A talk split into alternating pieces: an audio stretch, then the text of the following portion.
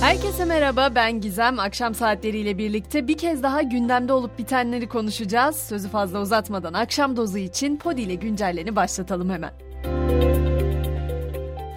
Biz ne konuşuyor olursak olalım 3,5 milyon öğrenci daha iyi bir gelecek için üniversite kapısını aralayacak olan YKS'nin heyecanı ve endişesi içinde bugün adaylar için yapılması gerekenler bir bir sıralandı.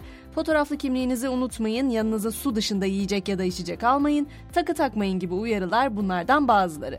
Ayrıca İstanbul Büyükşehir Belediyesi de 17-18 Haziran'da YKS'ye girecek öğrencilerin toplu ulaşım araçlarından ücretsiz yararlanabileceğini açıkladı.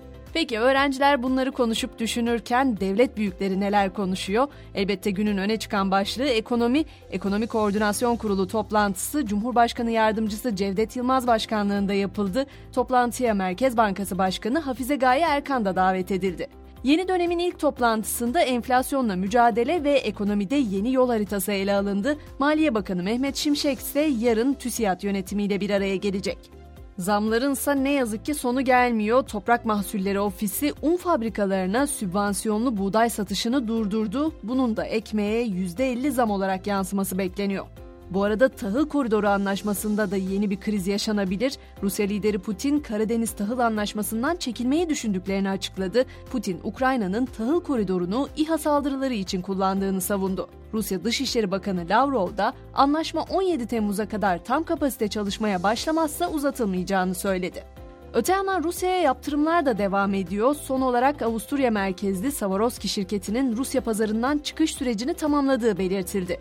Swarovski 2022 Mart ayında Rusya'da internet mağazaları dahil tüm satışları askıya almıştı.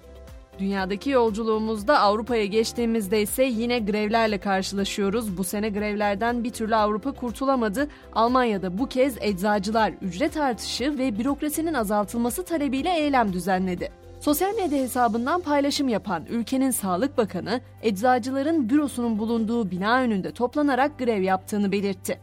İklim krizinin dolaylı etkilerinden olan su krizi ise şimdi Fransa'yı vurmuş durumda. Fransa'da yeraltı sularının %66'sının Haziran için normalin altında olduğuna dikkat çekildi.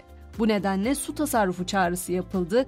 Ülkede 15 bölgede ciddi su kullanımı kısıtlamalarına gidildiği kaydedildi. Özellikle Ron Vadisi ve Akdeniz kıyısı gibi güney bölgelerde kuraklık riskine karşı daha fazla su tasarrufu yapılması gerektiği vurgulandı. İklim aktivistleri de tam olarak bu konulara dikkat çekmek için eylemlerini sürdürüyor. Fransız ressam Monet'in İsveç Ulusal Müzesi'nde sergilenen eserlerinden birine iki aktivist küresel ısınmaya dikkat çekmek amacıyla yağlı boya saldırısı düzenledi. İki kadın gözaltına alınırken sanat eserinin camla kaplı olduğu ve tablonun zarar görmediği açıklandı. Çin'e gittiğimizde ise değişik bir haberle karşılaşıyoruz. Çin ordusu kadınların orduda görevlendirilmesine dair sayıyı artırma kararı aldı. Kadın askerler sadece sağlık ve lojistik hizmetlerinde değil, aynı zamanda savaş tecrübesine de sahip olacaklar.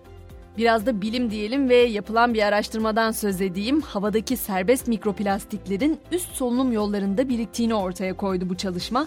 Elbette bu her insanın aynı seviyede mikroplastik soluduğu anlamına gelmiyor. Neticede mikroplastik salınımı dünyanın her yerinde aynı değil. Ancak bu araştırmaya göre haftada bir kredi kartı üretebilecek kadar çok mikroplastik soluyoruz. Teknoloji dünyasında ise Instagram'a gelen yeni özellikten söz edeceğim. MSN kuşağı aslında çok iyi biliyor bu özelliği. Bizim zamanımızda benim dönemdaşlarım onu aslında ne dinliyorum özelliği olarak tanıyor. Şimdi Instagram'da da notlar kısmına müzik ekleme özelliği geldi.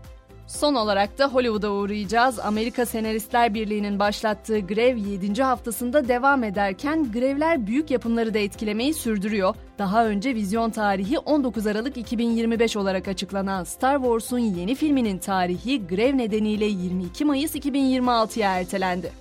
Hemen spordan notumu da ekliyorum. Basketbol Süper Ligi'nin playoff final serisi ikinci maçında Anadolu Efes bu akşam Pınar Karşıyaka'yı konuk edecek. İstanbul'daki maç saat 20'de başlayacak. Seride Anadolu Efes'in 1-0 üstünlüğü bulunuyor. Ve güncellenin sonunda bu akşamki mottomuz Dostoyevski'den geliyor. Gösterişin, torpilin, kibrin ve sayamadığım binlerce putun kol gezdiği bu çağda bir bakışın, bir duruşun, bir hayatın sadeliğine inanıyorum diyor Rus yazar.